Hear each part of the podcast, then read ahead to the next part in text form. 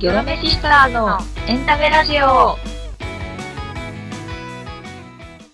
えーこんにちは。ギョロメシスターズの姉ことレオンと、妹ことサンです。えーこのラジオは毎回テーマごとに私たちの気になる作品を取り上げて紹介していくエンタメ情報ラジオです。はーい。いやー、レオンさ、昔流行ったんだけど、ファービーって知ってる？ファービー知ってるあ知ってる？いや、あれをさ、あの、実家にね、そう。あー、びっくりした。えいるの？今そこに。そう、いるんだけど、いや、実家にあったファービーを、ちょっと送ってもらって、なんかあったなって思って、思い立って、うん。久々に見たいなーって思って送ってもらいまして、今、ここにあります。うまだ元気に動いてるんだ。そう、まあ、あの、電池変えて、うん。まあリセットじゃないけど、うん。あの初期状態にして、喋ってもらってんだけど、うんうん。びっくりした。歌うんだよねそ。んな感じなんだ。私ファービー持ってなかったから。いやー、あんなに流行ったのにね、一家に一台ファービーみたいな。お かわいい。なんか言ってる。あうちの子はね、よく歌うんだよね。よく歌い、そして、よく眠る。ずっと眠ってたんだけど、今日はどうやら機嫌が良いようです。結構楽しんでるね。そう、楽しいんで、もし皆さんも、あの、押し入れの奥にいるファービーがいましたら、ちょっと引きずり出して、お話をしてあげるといいかもしれないです。そうだね、なんか、家にいるからさ、こう。いや、唐突だけどさ、うんちょっとね、新しい、なんか明るい感じになるよね。こういう感じで。そうふとした時にね。新しいね、ほんと風が吹くよ。家に。じゃあ皆さんもよかったら、はいおすすめです。えーっと、で、今回のテーマは、続きが気になる作品ですね。はい。はい。で、私から、えー紹介させていただくのが、うん漫画、いたずらなキッスですあ。題名は聞いたことある。ある。えーうんこちらは、ネタ、ネネタタ、ネタ。えーっと、こちらは、多田薫先生の未完の90年代少女漫画ですね。みかんなんだ。うん、未完なんですよ。日本のみならず、いろんな、まあ、アジア圏でドラマ化とかされているんだけど、作者が旧姓のため未完のまま終了になっています。強制終了なんだ。まあそうだね。で、本当に、うんあのー読んでて私もうん最終ページに対して、えってうん声に出して叫んじゃったくらい衝撃的な終わり方をしていて、いろんな意味で伝説の作品なんだけど、うんまあ簡単なあらすじがですね、はい。えー主人公、ことこちゃんことこちゃん。はい。は落ちこぼれで、だけどとにかく明るくて、根性のある女子高校生うん。です。で、えー、そのお相手役、入江直樹くんが、頭脳明晰で、で、すごいかっこよくて美少年なんだけど、すごいクールな男の子で、うん。最初は、えー、直樹くんはことこちゃんのことを、頭の悪い女は嫌いだとか、結構冷たい対応をしてるんだけど、まあ、ひょんなことから二人が、二つの家族が一緒に住むことになって、シェアハウス？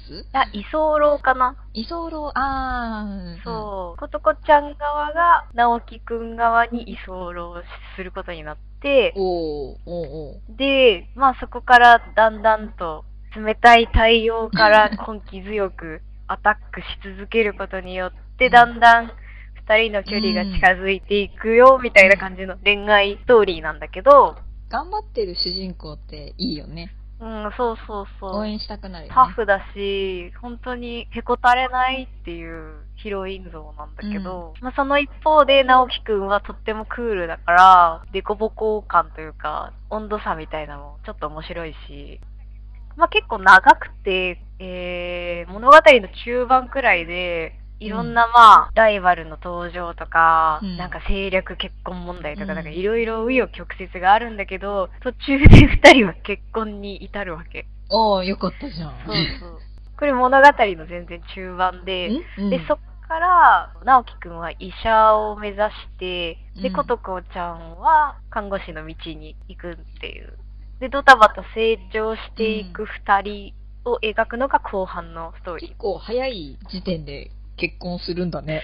そうそう、結構ね、そこら辺の展開もね、お、おーみたいな感じなんだよ、ね。唐突っていうか意外といきなりなんだ。そう、まあね、それもね、ちょっとね、後で解説していくんだけど、うんうんまあ、ちょっと面白いところというか、見どころなんですが、とにかくやばいくらいクールな直樹くんのことこちゃんに対する発言、特に序盤がひどいんだけど、ひどいんだ。印象的ですね。ね、キュンとくるとかじゃない、そういうクールじゃないんだ。キュンではないんだよな、もはやう。ん。例えば、あんたがいてもいなくても俺には関係ないから。とか、お前見てるとイライラすんだよ。俺の目の届かないところにいろよ。うん。など。辛い。辛い。え、ひどいみたいな。うん。アタック受けてるのに、その相手にそれ言っちゃうって。なかなかクールでしょ？なかなかだね。うーん。お前も早く男見つけなとか。でも本当に心折れるんだけど、みたいな。なんか、ことを結構言ってくるの、序盤で。うん。でも、ことこちゃんも、まあ、一瞬折れそうになるけど、それでも諦めないってういう、ん強いね。頑張るね。すごい。ね。まあだけど、えー、たまに出れたりもするっていうところも魅力的で、ツンデレではなくてもうツンツンツン、うん。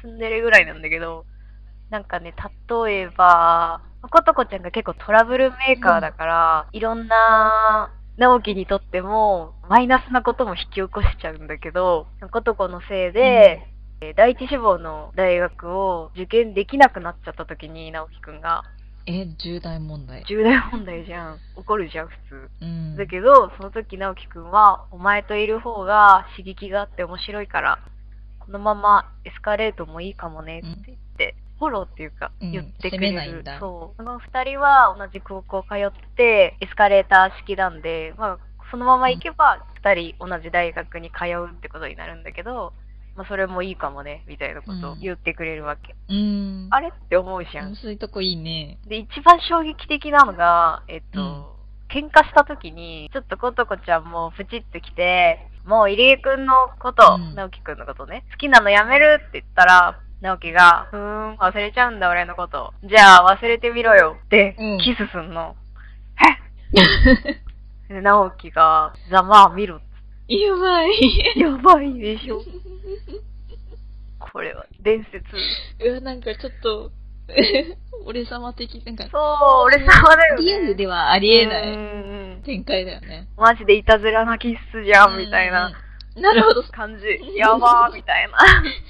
そこがね、題名に来てるぐらいだからね、超重要だよね。そうなのよ。あと、やっぱり、なんだかんだ心が折れないことこちゃんがすごすぎるっていうのも、目が離せないポイントでもある。本当にね、メンタルが強くて、うん。で、なんか、まあ、やってることは半分ストーカーっぽいんだけど、うん。例えば、テスト点数悪かったんだけど、うん。直樹に言われて、学年トップ100位に入ったり、うん。頑張ったね。直樹を追っかけて、うん。未経験者なのに大学のガチのテニスクラブに入ったり、直樹を追っかけて、同じバイトの先に勤めたり、でバイトの後、ナチュラルにストーキングしたり、まあいろいろね、あの、好きすぎてうん追っかけるっていう。追っかけ回しちゃってんの？直樹くんも、これ公認してるから問題にはなってないんだけど、うんまあなかなかすごい行動力というか、で極めつけは直樹が医者になるって言い出すと、ことかは、じゃあ私看護師になるって頭悪いのに。セットな。でも頑張って勉強して実際看護師になるっていうところまで行くから、おー。本当にすごい好。きな人のためには努力を惜しまないんだね。そうなのよ。あとね、まあ、これは直樹くんも、ことこちゃんもすごいんだけど、直樹がね、あの、他の女と結婚話を進めてた時があって、残酷。残酷。直樹くんちは結構お金持ちというか、なんか企業のお家だから、政略結婚の話とか、お見合いとかがあって、で、うん。まあ会社のことを考えるなら、ことこじゃなくてそっちの女と結婚した方がいいよなとか思ってて、で、そっちの話が進んでた時に、まあ、ことこちゃんはやっぱショックを受けて、じゃあ私も他の男と結婚しようかなとか考えてて、で、それを見た直樹がことこちゃんをビンタするのね。ビンタ すごいね。ビンタ。うん。で、お前は俺のことが好きなんだよ。で、ここで急展開なんだけど、うん付き合うっていう過程を吹っ飛ばして結婚に至るのね、二人は。あそこから今までね散々追いかけられてたからやっぱそれがなくなっちゃうのはなんか嫌だったのかななんか喪失感みたいなね、やっぱ、いろんなトラブルを起こしてくることこのことを面白く思ってる直樹もいたんだと思うし、もうだから本当にことこちゃんの粘り勝ちっていうかう、んすごいよなって思っちゃう。うん。まあ、こんなね、いろんな展開が盛りだくさんの作品なんだけど、最後クイズです。うんはいどうぞ えー、まさに今回のテーマですが、はい続きが気になるという最終話。はい一体何が起きたでしょうか？最終話、うん最終話でしょ？